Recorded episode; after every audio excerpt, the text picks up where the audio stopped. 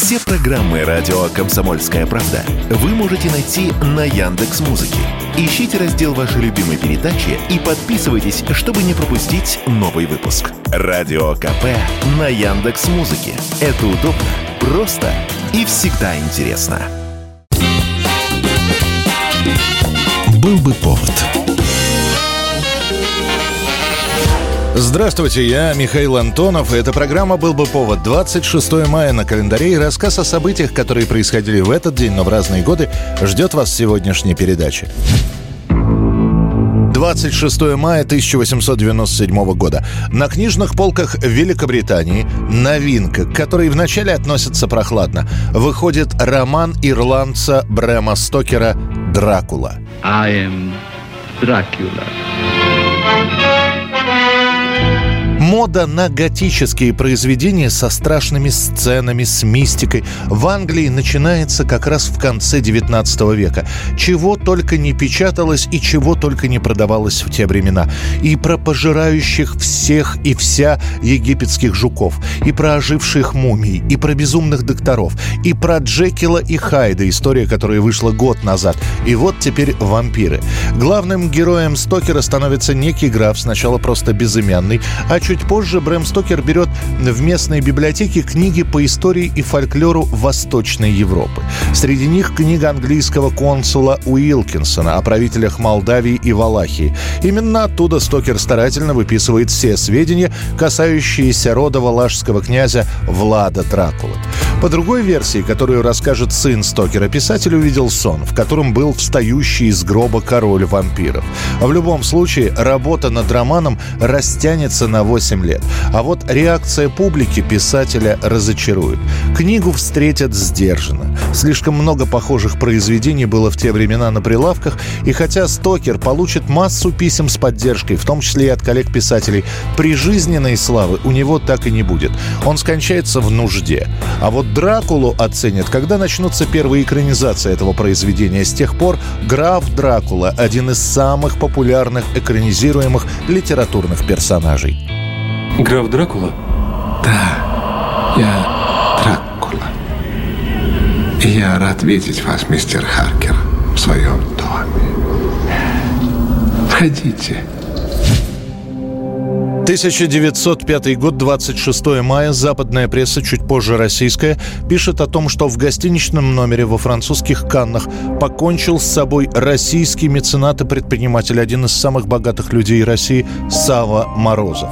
В Российской империи в этот момент бушует первая рабочая революция, и смерть Морозова, как ни странно, связывают именно с революционерами. Они собирались в казино. Морозов ждал жену, которая переодевалась в соседней комнате. Друг Зинаида Григорьевна услышала выстрел. Она вбежала в комнату, увидела человека, выпрыгивающего из окна. Морозова, лежащего на диване, струйку крови, револьвер и записку. Не секрет, что помимо художников и писателей Сава Морозов помогает деньгами, как их называли в газетах, господам-революционерам. Он выделяет деньги Горькому, помогает выпускать запрещенную «Искру». В его особняке полулегально проходит собрание земцев-конституционалистов. В самом начале 1905 года Морозов пишет записку, ее, кстати, так и не обнародуют, о том, что «рабочему сословию должно быть предоставлено полное право собраний, право организовывать всякого рода союзы и другие общества для самопомощи и защиты своих интересов. В такой же мере все означенные права должны быть распространены и на сословие промышленников». Вся эта поддержка революционеров-нигилистов порождает слухи о том, что Морозов просто тронулся умом. Появляется даже прозвище «сумасшедший барин». Все это удручающе действует на Саву, и он уезжает в Европу. О том, что рабочих арестовывают и революцию подавляют, он узнает из прессы, и эти новости действуют на него удручающе. Морозов в последние дни ни с кем не общается, практически не выходит из своего номера, его найдут с простреленной грудью. Рядом будет валяться Браунинг и лежать записка с просьбой никого в его смерти не винить.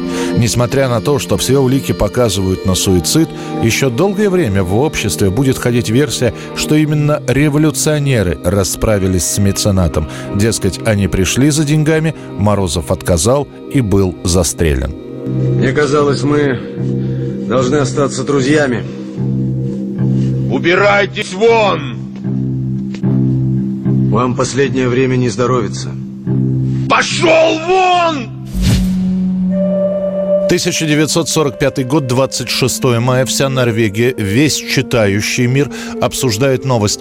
Арестован поддерживающий нацистов лауреат Нобелевской премии 76-летний писатель Кнут Гамсун. Он и до войны восхвалял все немецкое, выступая против англосаксонов.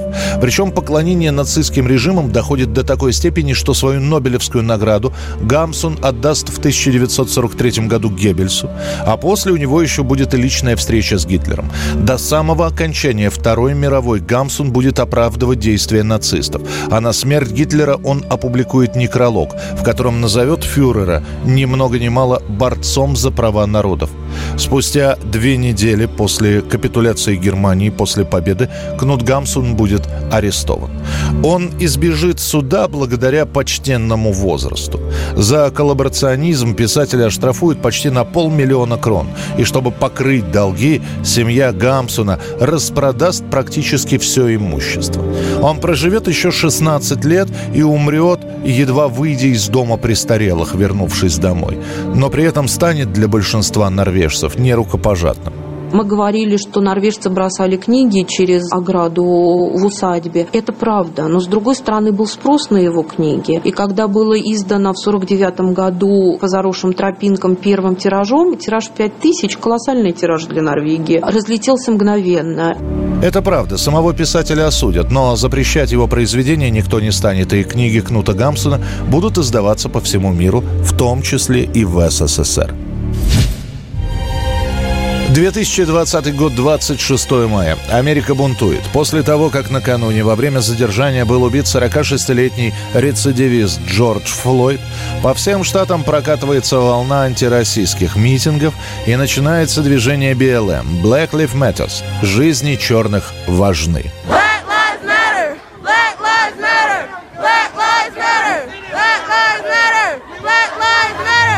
Флойда, которого подозревают в том, что он расплатился фальшивой купюрой, арестовывают прямо у магазина, и полицейский придавливает его коленом в районе шеи. А в результате Джордж умирает от асфиксии. Полицейских обвиняют в непредумышленном убийстве, однако самого факта, что белые полицейские убили черного, достаточно, чтобы протесты начались. И до этого были похожие случаи в отдельных штатах, но тогда начавшиеся манифестации удавалось быстро погасить. Однако теперь все намного серьезнее жизни. К полудню тысячи людей собираются на автобусной остановке, где погиб Флойд, и устанавливают самодельный мемориал.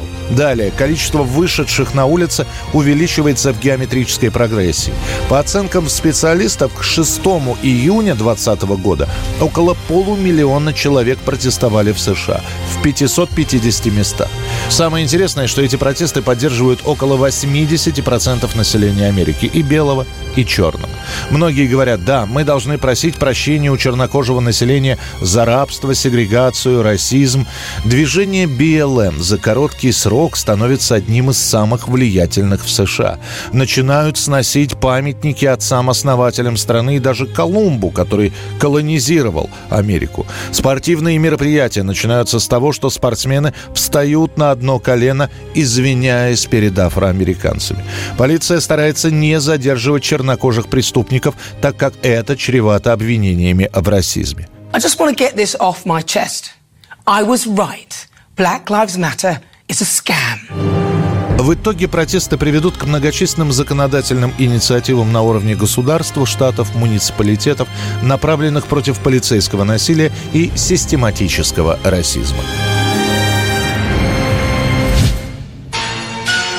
1986 год, 26 мая. Вся Европа находится под обаянием немецкого дуэта Modern Talking, который в этот день выпускают свой третий альбом Ready for Romance. Дальше Европы популярность этой пластинки не уйдет, но именно с этого момента песни Томаса Андерса и Дитра Больна начинают попадать в города Советского Союза. Все лето 86 года самая популярная песня именно с этого альбома в Западной и Восточной Европе «Братец Луи». Луи. По продажам этот сингл становится золотым в ЮАР и платиновым в Германии и Великобритании. Love is a burning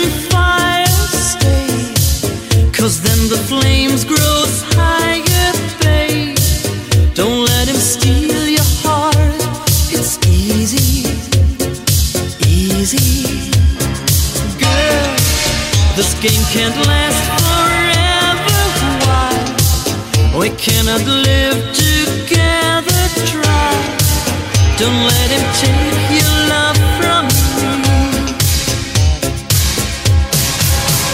You're no good, can't you see, brother Louis, Louis, Louis? I'm in love, set to free. Oh, she's only looking to me. Only love breaks a heart, brother Louis, Louis, Louis.